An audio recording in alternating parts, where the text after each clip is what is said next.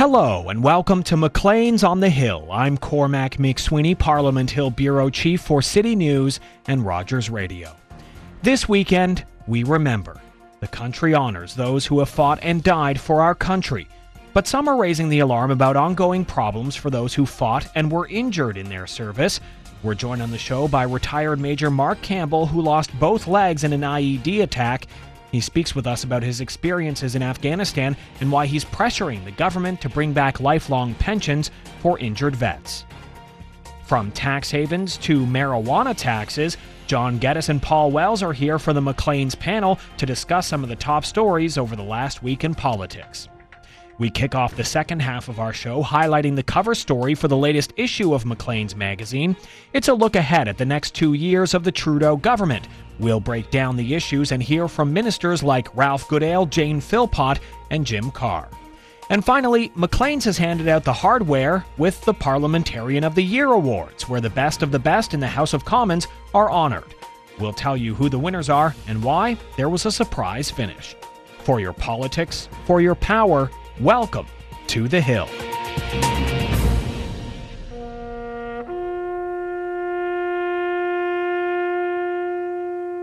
This weekend, Canadians will pause and remember the sacrifices made by soldiers who fought for the freedoms we all enjoy.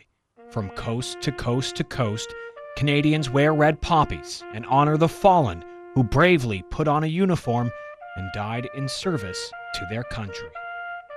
But every year around this time, discussions usually go beyond acts of remembrance, and a spotlight is shone on the current challenges facing our veterans. This year is no different.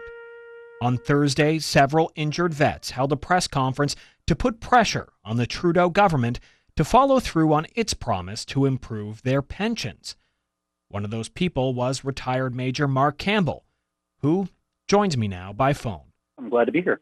Before we get on to the policy discussions and uh, mm-hmm. the issues that you have with the Trudeau government, it is Remembrance Weekend, and I'm just wondering, you know, what what what goes through your mind uh, as a veteran, as somebody who served for our country and was injured in the process? Um, well, the thoughts that go through my mind um, are, are are specifically focused on uh, those I know who have lost their life in the service of Canada, um, and that those those those figures are in the double digits. So uh, for me, it's uh, it's uh, it's it's just a personal time of, of reflection. You've lived through some terrible moments. You've lost colleagues, uh, friends, and you yourself were injured in service to the country. Can you give our listeners a bit of an idea of how, of how difficult it is to go through moments like that? Um, yeah, you know, I mean, they do say that time heals all wounds, and there's there's a, there's a certain truth to that. However, uh, when you have a, a focal day like Remembrance Day once a year, I mean, it does tend to to focus one's thoughts and uh, and and bring it all home. So, I mean, I I just know from from years past that it's it, you know it's it's the emotional baggage is definitely there. It it weighs heavy on the heart, and uh, to think of all those people, it's like a slideshow going through your head of all these people you know. In my case, over a 32 year career, who have lost their lives, some in accidents, many more in combat um, it's just uh, the the toll actually, uh, you know, over that period of time becomes pretty significant. And uh, I mean, I can, I can, I can, I've got I've got pictures in my head that'll, you know, uh, would fill 30 or 40 caskets. I feel each and every one of those losses to to to greater or lesser degree, depending on how well I knew the individuals. Some were some were actually close friends and, and peers, and and it's yeah. I mean, it, it it it it's hard to it's hard to think about, but you have to think about it in order to to pay proper homage and, and respect um, to those that we've lost. And what happened to you? You you lost your legs, is that correct? That's correct. Yeah, I was uh, I was mentoring the Afghan National Army, um, who were quite fledgling at the time, and trying to bring them along, uh, professionalize them, and, and we did that by providing them on the job uh, training in, in combat operations in Kandahar province. So uh, I was on a dismounted village sweeping operation, clear, looking for uh, improvised explosive devices, uh, manufacturing facilities. And uh, we certainly found improvised explosive device, just not necessarily the way we choose to find them. Um, we were uh, doing a village sweep, and the bad guys had set up an ambush. Uh, my organization was on a bit of a rescue mission to to help out a, Canadian on to our to our right side who had been injured with his organization. They had to get him out. And the only way to get him out was for them to to stop fighting and and and, and focus on um, evacuation. So we had to take over the fight. And as we were on our way to to take over that fight, we were ambushed. And uh, the way they do that is uh, a lot of times they'll they'll use an improvised explosive device on a trigger. They waited for me. They they saw me in a different uniform. They saw that I was taller than the Afghan. They saw that I was talking on the radio, so I was leadership and they waited until I walked across uh, the same piece of ground that countless others had already walked across that day. And uh, when I stepped on that piece of dirt, they they blew me up and then hit us from three sides with machine guns and and and RPGs. And so it was ugly. It uh, um, the troops were brilliant uh, under fire, uh, under intense fire. They uh, they they jumped on me within seconds of me yelling for help, and uh, got the tourniquets on that stopped uh, a life-threatening bleed out of both legs. My femoral arteries were both pumping away. And uh, then my, my senior medic saved my life by putting some rescue flow into me that tricked my body into believing I had more blood pressure than I did so that I could last until they got me to the hospital. It took about 90 minutes over hill and dale on, on a crazy carpet stretcher to uh, to evacuate me to a, a secure area for the helicopter. And then there was a 30 minute flight to Kandahar airfield. So about two hours all up with no painkiller, uh, thanks to the uh, blood pressure. And then uh, I promptly died when they got me to the, the operating table. They brought me back died again in Germany uh, where I was in the ICU in Landstuhl, and they managed to bring me back there. And uh, after about four months of surgeries and rehab, here I am. Just a, a chilling story, but one that unfortunately so many soldiers have gone through before. Mm-hmm. And you did mention that at Remembrance Day, you know, there there's a lot of focus on the stories and, and, and the experiences that you've gone through. Uh, for a lot of other Canadians, the focus is once again thrust on to the issues that um, veterans like yourself have gone through since coming back after right. serving your country, being injured. Not not everything is is no. as it should be, and and you you've been raising concerns uh, because the federal liberals have promised to bring back the lifelong pensions that were in place before things changed under the Harper government, and that hasn't happened yet. So, can you break down what the pension issues are for our listeners? Yeah, absolutely. The, the biggest problem we have right now is that because of the legislation which was passed with all party support on the 1st of April 2006, what we've got are, are two completely different standards of financial compensation for veterans injured in the Afghanistan war and, and thereafter. Those who were injured prior to the 1st of April 2006 receive a uh, lifelong tax-free uh, disability-based medical pension, and uh, it you know it's a it's a healthy sum, and it leaves alone their military pension, which they can collect, which they paid into for their entire career. Of course, they can collect that separately from their their tax-free medical pension. So it's two income streams.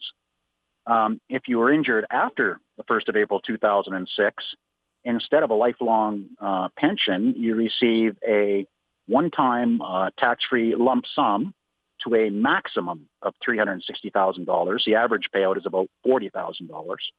Um, so a maximum of $360,000. And then if, uh, if you're able to, if you're deemed able to transition to civilian life and, and have a successful civilian career, if your disability degree of disability allows that, then that's where it ends. You get a you get a lump sum and a handshake.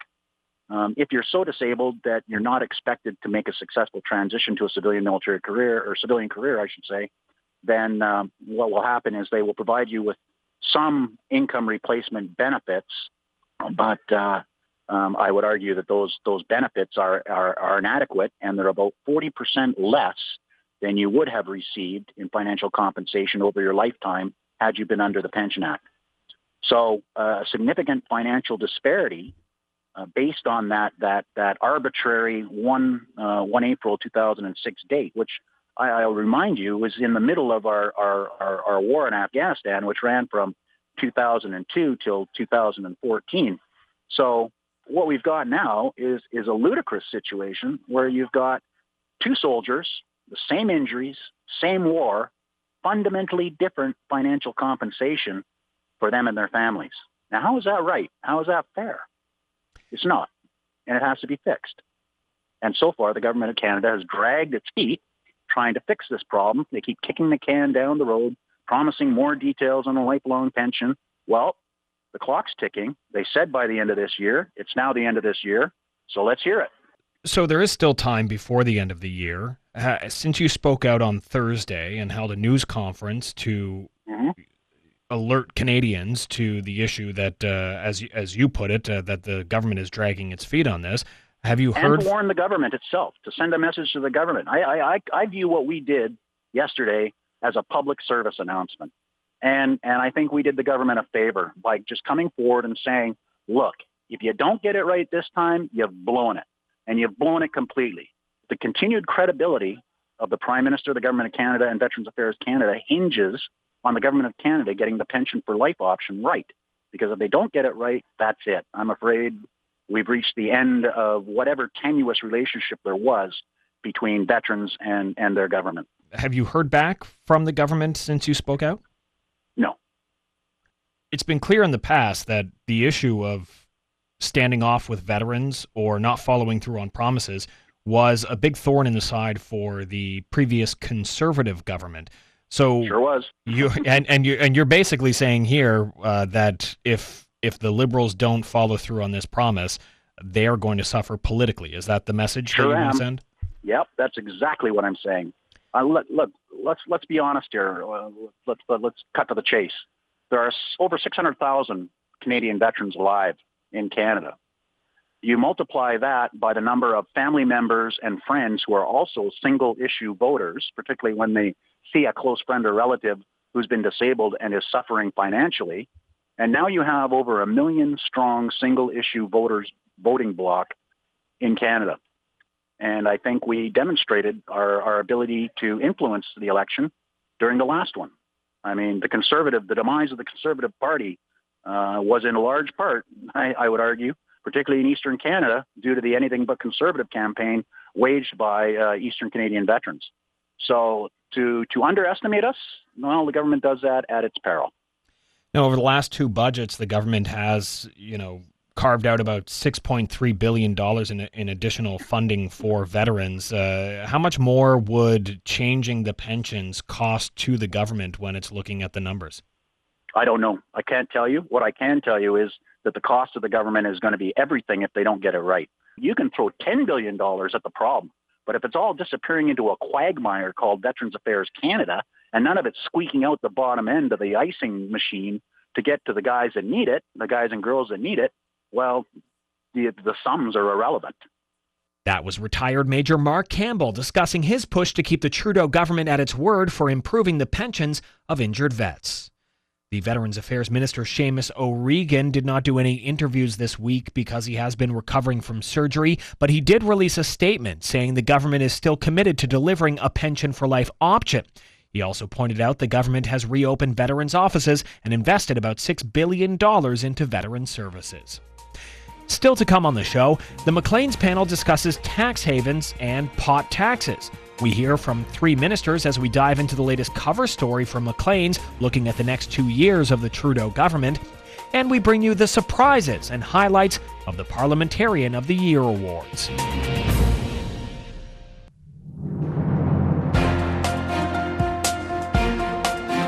Welcome back to Maclean's on the Hill. I'm Cormac McSweeney, Parliament Hill Bureau Chief for City News and Rogers Radio.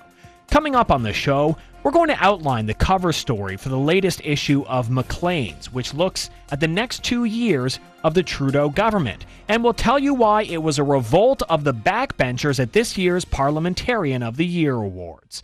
But first, it's now time for the Maclean's panel, and I'm joined as always by Maclean's Ottawa Bureau Chief John Geddes and Maclean Senior Writer Paul Wells. Thanks very much for being here, guys. Good to Hi. be here.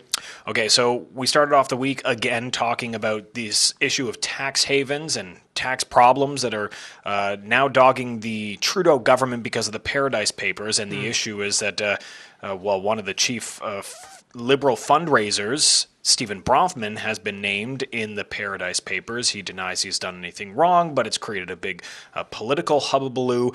Uh, John, you've been uh, sort of looking into this yep. issue and, and speaking with uh, Senator Percy Downe yeah. on the problems around this, and he's putting the blame on, on the CRA. Yeah. Well, per- Percy Downe is a longtime critic of the Canada Revenue Agency on this kind of thing. There have been leaks of this sort in the past, and he basically says we've never seen any decisive action from the Canada Revenue Agency on basically dragging people into court who've been evading taxes abroad. This is devilishly complex stuff. I have had a, a, lot of exchanges with CRA this week, and there are a couple of things worth pointing out that are, I mean, they're technical. Um, one is that there are some new global agreements on reporting on bank transactions. They're only coming into effect in 2018. And so the CRA keeps pointing to things like that and saying, be patient, the evidence of significant cra- a significant crackdown on Canadians who are hiding uh, income overseas and not paying tax on that's that's coming. They claim they've already made progress in some in some past files, but it's it's hard to measure that progress. It's buried in CRA data. They're not very transparent on when they've actually cracked uh, someone's offshore bank account and when it's other kinds of tax avoidance. It's hard to disentangle that. So the bottom line on it all, and I think Senator Downe is pretty per- persuasive on this, is that as these episodes mount Paradise Papers, Panama Papers, uh, Swiss bank account leaks, Liechtenstein bank account leaks. As this stuff goes on and on, at some point they have to show some evidence that they're actually cracking down, that people are going to court, that people are being big fines, the sorts of things that would essentially be a disincentive for, for people to go on uh, hiding from the tax man this way. So far, I, I'm I'm with him in the sense that I haven't seen any really clear evidence of that, and I can only hope that next year or two we'll see something more definitive, something more dramatic on that front. And Paul, how politically damaging is this for the Trudeau government when they've been saying they're going to go after the wealthy, they're they're going to crack down on tax havens.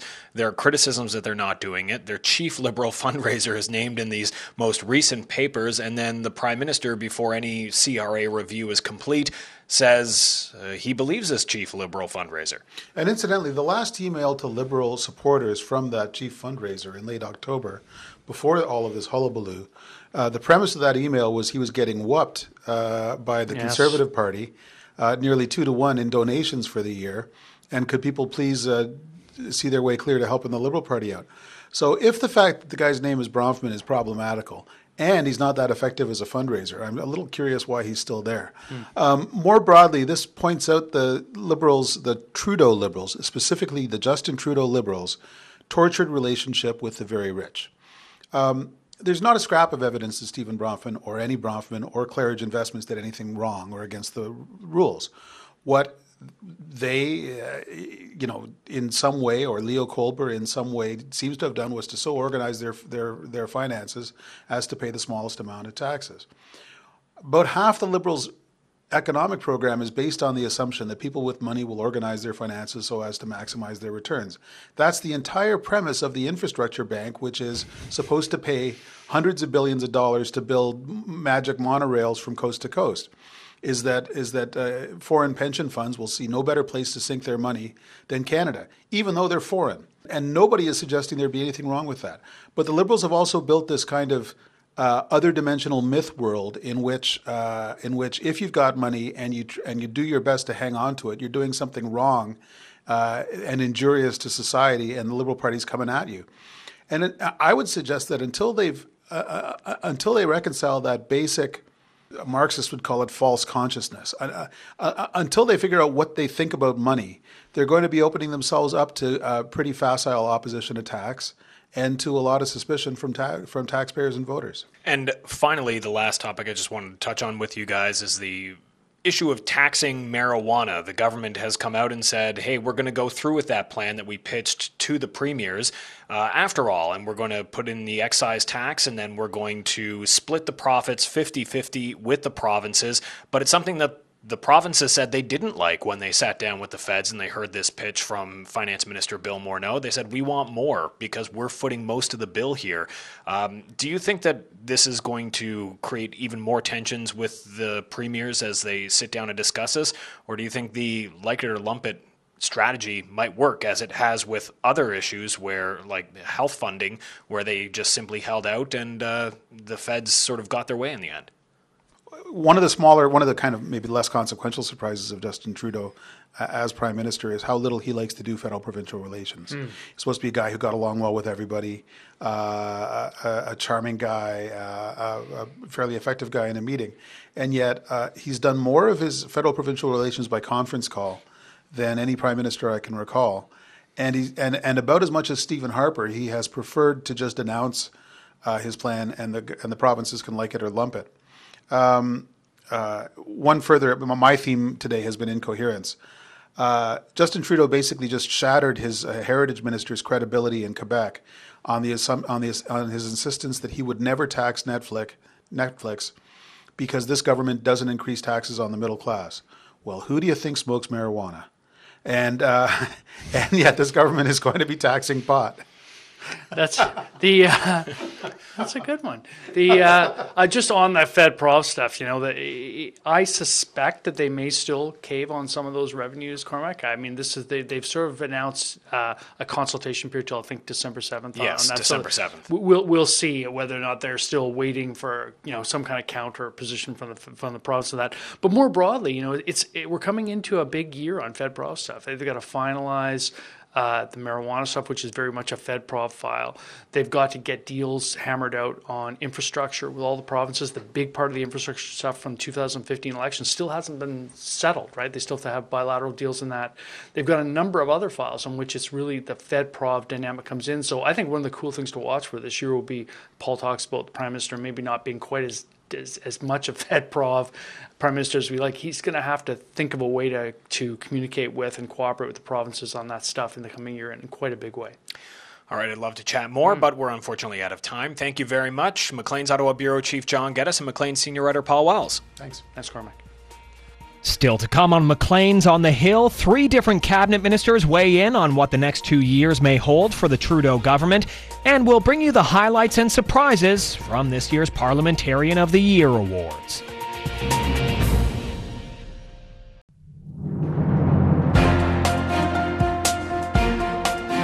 Welcome back to Maclean's on the Hill. I'm Cormac McSweeney, Parliament Hill Bureau Chief for City News and Rogers Radio.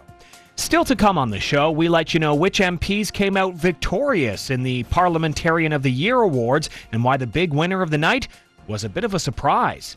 But first, it's been two years since the Trudeau cabinet was sworn in at Rideau Hall on November 4th, 2015. That makes this effectively the midway point in the Liberal government's majority mandate.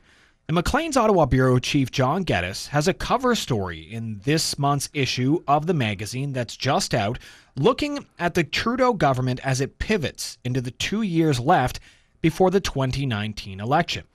And John Geddes is here to talk about the story. Thank you very much for being here, John. Oh, thanks, Cormac. Glad, glad to be here. Okay, so at this midway point, the government's kind of hit a rough patch, and Finance Minister Bill Morneau's problems, his small business tax reforms, uh, came under a lot of heat. There are allegations that he's in a conflict of interest. Uh, it's dominating question period these days, uh, but it's put the Liberals on the defensive. Is this a temporary hit or a symptom of some deeper problems? Mm, yeah, I guess that is at the heart of my story. I, I don't really try to answer that definitively. But what I do point to is that uh, Morneau's woes and, and other stumbles of Trudeau cabinet ministers, they tend to make us sometimes forget the bigger picture. Th- this is a government with a lot going on. I mean, it really is a packed agenda. Like, what's on that agenda? Well, you know, just to mention a few things. So there's a landmark national housing strategy is coming soon, something the federal government of any stripe hasn't tried for decades. There's deep criminal justice reforms. They're in the works. There have been roundtables held in every province on that. We've got overhauls of the broadcasting and telecommunications and copyright laws. And, you know, on, on, things that people are more likely to have heard about or thought about, we're still waiting for the details of the infrastructure spending. That was a, a big part of the 2015 campaign, that, you know, the, the platform. And there's marijuana legalization underway and carbon pricing. You know, these are all policy pushes that have to be brought to fruition sometime in 2018. Okay, aside from marijuana, which is obviously a populist sort of move, mm. uh, none of the other ones really seem like the thing that Canadians are saying, yeah, that sounds great. Right, That's amazing. Right, yeah. So, how is the government going to sell this? How can it really make this work politically? Yeah, on that one, maybe we should play some tape. I brought some clips. I, I interviewed Public Safety Minister Ralph Goodale arguably Trudeau's most experienced minister, so the gray hair in the cabinet.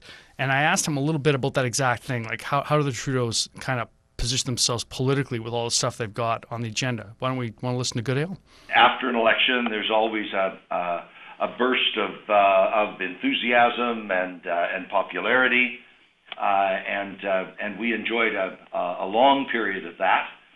Uh, and then the question comes after you've uh, got yourself established and taken those first few steps, um, then uh, uh, what do you do to uh, invest your political capital uh, in in ways that uh, uh, that accomplish the vision that you laid out in the in, in the platform? Hmm. It's uh, it's one thing to uh, constantly play it safe uh, and just uh, accumulate the political capital. Uh, but then at the end of the term, you look back and say, all right, uh, what did we accomplish as the result of that? Hmm. Um, uh, and uh, when expe- expectations are high, you have to work very hard to uh, to uh, fulfill those uh, those those hopes and dreams. Hmm. Um, but but focusing on those hopes of dreams and working in that direction is a far better course than saying to people, don't have any expectations, lower your sights, settle for grinding mediocrity. Um, we were we were delivering a far more positive message, and yes, that uh, that raised a lot of uh, of high hopes, and we have to work darn hard to uh, to demonstrate uh, that we're getting there. Will we get to uh, uh, the perfect finish line in one term? No. But I think we will get to a point, and are already well launched down that course, uh, where people will say, we like this direction, we like the progress so far, uh, we've got to hold their feet to the fire. So, John, basically, Goodale is suggesting you, you basically have to accept slumps in popularity as the price of spending political capital on trying to get stuff done. Yeah, exactly, exactly. On, on some files, it, it's easy to see the political upside. On others, uh, not, not so easy. Um, and in that category of files where it's, I think it's hard to make make sort of political hay of them, you'd have to include Indigenous issues, a, a really big subject for the Trudeau government. It's so complex and so deeply rooted. I asked for an interview with Indigenous Services Minister Jane Philpott about her portfolio. I think it's it's really interesting to hear how she frames the you know the challenge she specifically faces, you know, on what needs to be done and on what she needs to show progress. There are some issues on which it's easier to measure results, and uh, therefore it's uh, perhaps um, more incumbent to, to make sure that those uh, those results are, are visible to Canadians. And in that category, I would put things like drinking water advisories, where uh, you know we've lifted 26, but we have still dozens to go. Uh, we have a clear path to get there, and it's one of the areas I dig into uh, uh, on a regular basis. And we have a firm commitment to making sure that they're all lifted by 2021. But there's also work that we know we can't finish in two years. So, to a certain extent, you're also setting the stage and figuring out how you can set things up so that you'll be well prepared to take the next step. Okay, so it's it's kind of an interesting mix of putting down markers on measurable progress and then also setting long longer term momentum. Yeah, right, that's right. And and and it's a it's a it's a mix of particular to her. There's something like it in other departments. Um, I was interested in, in the pipelines issue because that's been such a hard political issue for governments to, to, to deal with. Um, and there you've got uh, a sort of a, a, dichotomy, right? You've got entrenched opinion against pipelines, you know, very strong opinion, especially in Alberta and Saskatchewan, that they're absolutely essential. So you wonder how do you do political strategy in that in that polarized environment? And that when I talked to Natural Resources Minister Jim Carr, here's Carr, a little clip of Carr, sounding like he basically knows he's he's not going to be able to avoid some tough days ahead. These uh, issues are, by their very nature, controversial. Uh, there are some people who want to leave the oil in the ground. Uh, there are other people who want to take it out now with minimum regulation. And then there is a, a large majority of Canadians in between uh, who would agree with us that good projects should go ahead and environmental sustainability should be part of the process. Uh, but you're not going to satisfy everybody on these decisions. And this is the tension between making decisions that will have impact for many, many years, but made at a time when political controversy and challenges are immediate. Hmm. And that happens from time to time, and it's the governments who have the vision to make the tough decisions, and then who have the capacity to explain to Canadians why they're doing it. Uh, that really, I think, distinguishes uh, visionary decision making from uh, just a political reaction to a moment. So, John, tension seems to be the word for the whole debate around these uh, pipelines, around energy, and around global warming. Yeah, right. And so, you know, keep in mind the Carr has major policy to deliver in 2018 on revamping the National Energy Board and the Environmental Assessment Act, and more than that, it's, it's far reaching stuff. Okay, so only one part of a very full liberal agenda in the months ahead. Interesting to get a sense of how they expect to manage it all. Thank you very much, John. And, and people can read your work online as well? Yep, it's on Maclean's website. Okay, so check out macleans.ca or pick up the latest edition of Maclean's magazine. All right, coming up after the break, it was the rise of the backbench and a surprise winner at this year's Parliamentarian of the Year Awards.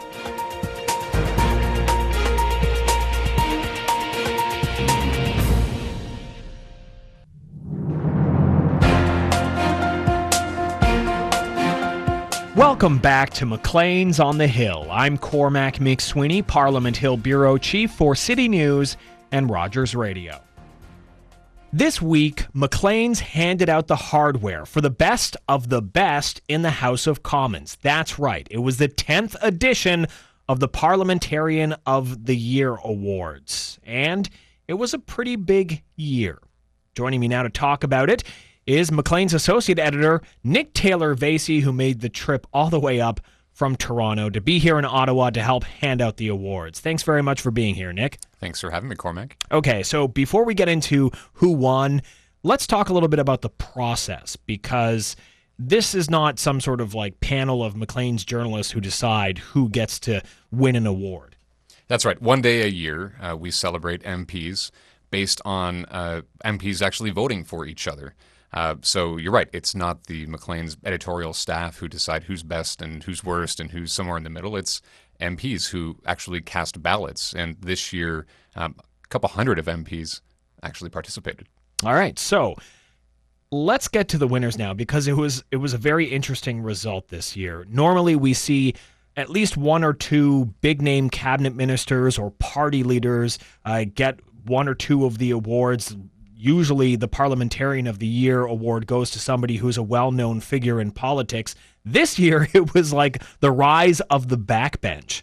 Yeah, that's right. I mean, parliamentarians of the year in the past have been people like John Baird, Ralph Goodale, uh, Elizabeth May after she was elected in 2011. It's Thomas Mulcair. Tom well. Mulcair last year, and uh, this year there was a little bit of the rise of the backbench in the slate of winners. So, who did take home some of the awards? Who were some of these backbenchers that really rose to the occasion? Well, you have uh, the Rising Star Award going to Joël Lightbound, who's the parliamentary secretary to the Minister of Finance, uh, someone who's only been an MP for, for two years. He's in his 20s. And a couple years ago, he you know he wasn't in politics, and, and look at him now, sort of. Um, but he, you know, he's he's not a cabinet minister. He's the parliamentary secretary to one. Um, you had Scott Reid win the award for civic engagement. Um, Scott Reid is a Conservative MP from Eastern Ontario. Um, he's spent his career on the backbench, um, even when the Conservatives were in government. He's also been elected with huge pluralities, and uh, there's a very good case for him winning this award because he reaches out to his constituents uh, quite regularly, but also not a cabinet minister.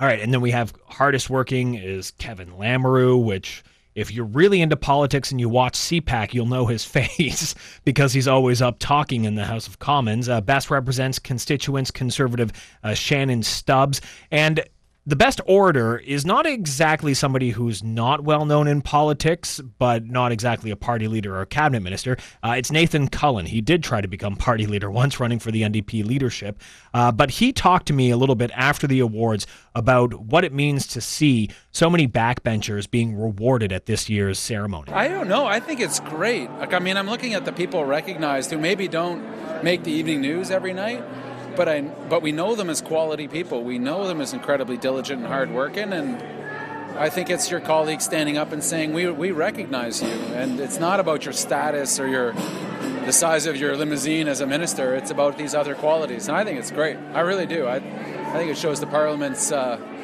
a group of independently minded people. We don't have to all march in one direction and just support those who always get support. So, Nick, this was the 10th year, and to make sure that you had 10 awards for the 10th year, there were two new awards that were added to the list. You did mention one of them already the Civic Engagement Award, which was handed out to conservative Scott Reid. What was the other award? So, the other award was actually the result of a crowdsourcing effort on our part uh, to MPs. We asked them if they could create a new award.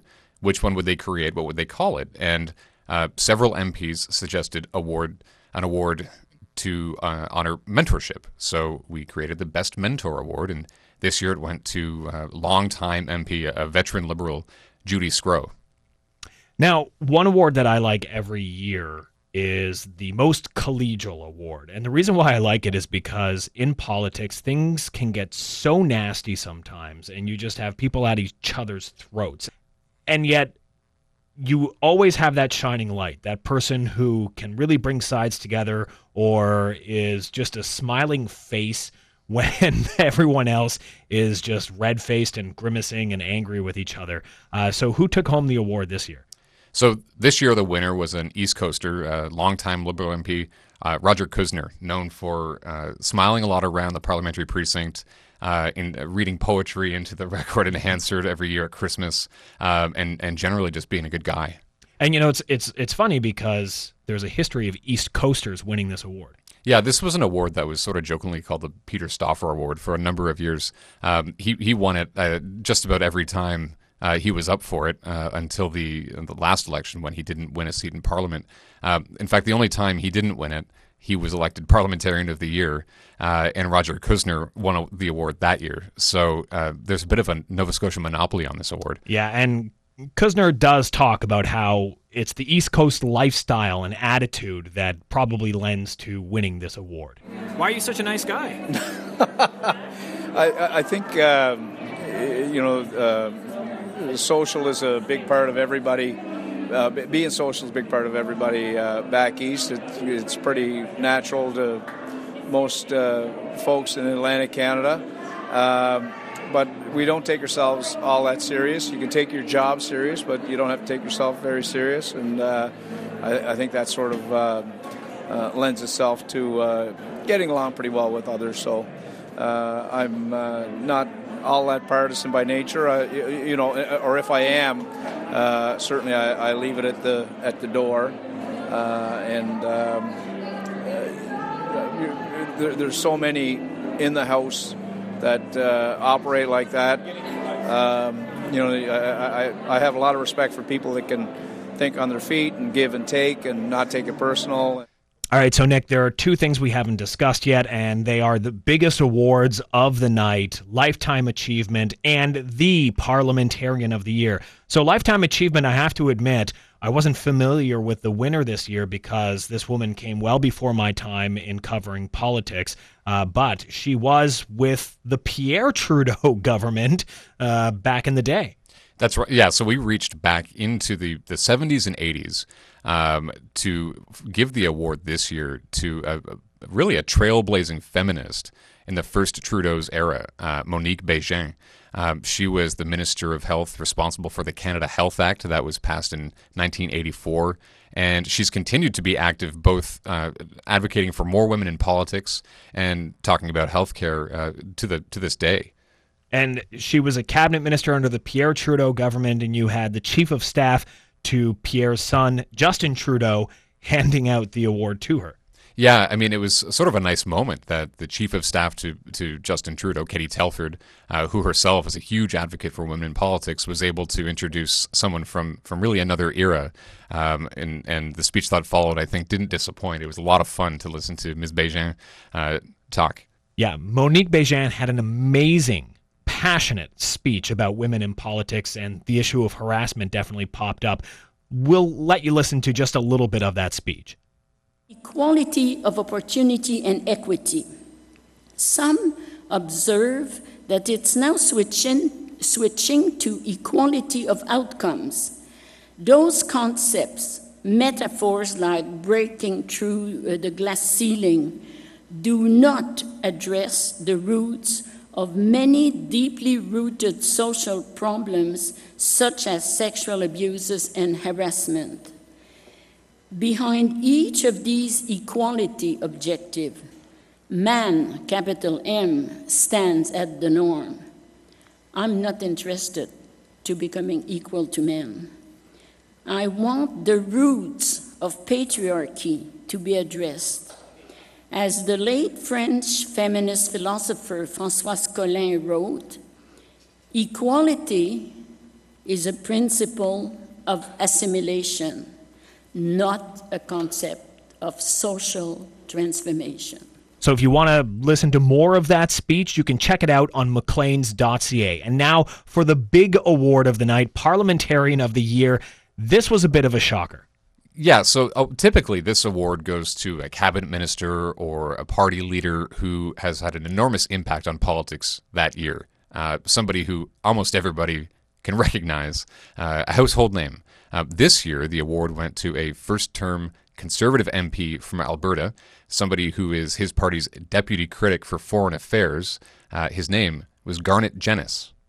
Not one a lot of people would recognize. I think the room was fairly surprised.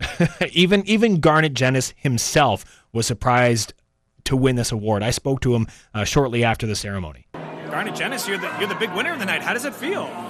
Uh, well, I'm very surprised, uh, grateful for the honor, and uh, um, congratulations to everybody else. Did you did you have any idea that you would be winning the Parliamentarian of the Year award tonight? Uh, no, um, they, they told me beforehand to think about having a two to three minute speech ready. So as the award started to unfold, I was trying to figure out what that meant since others weren't giving speeches. But uh, other than that, uh, I I would have had no expectation of this at all. Now, Nick Garnett Genuis is a name that I think will have a lot of people sort of just Googling where he's come from, what he's done, why was he chosen by his colleagues as the parliamentarian of the year. Tell us a little bit about this guy. So there are a couple of reasons that uh, his colleagues may have, have noticed him and may have uh, voted him parliamentarian of the year.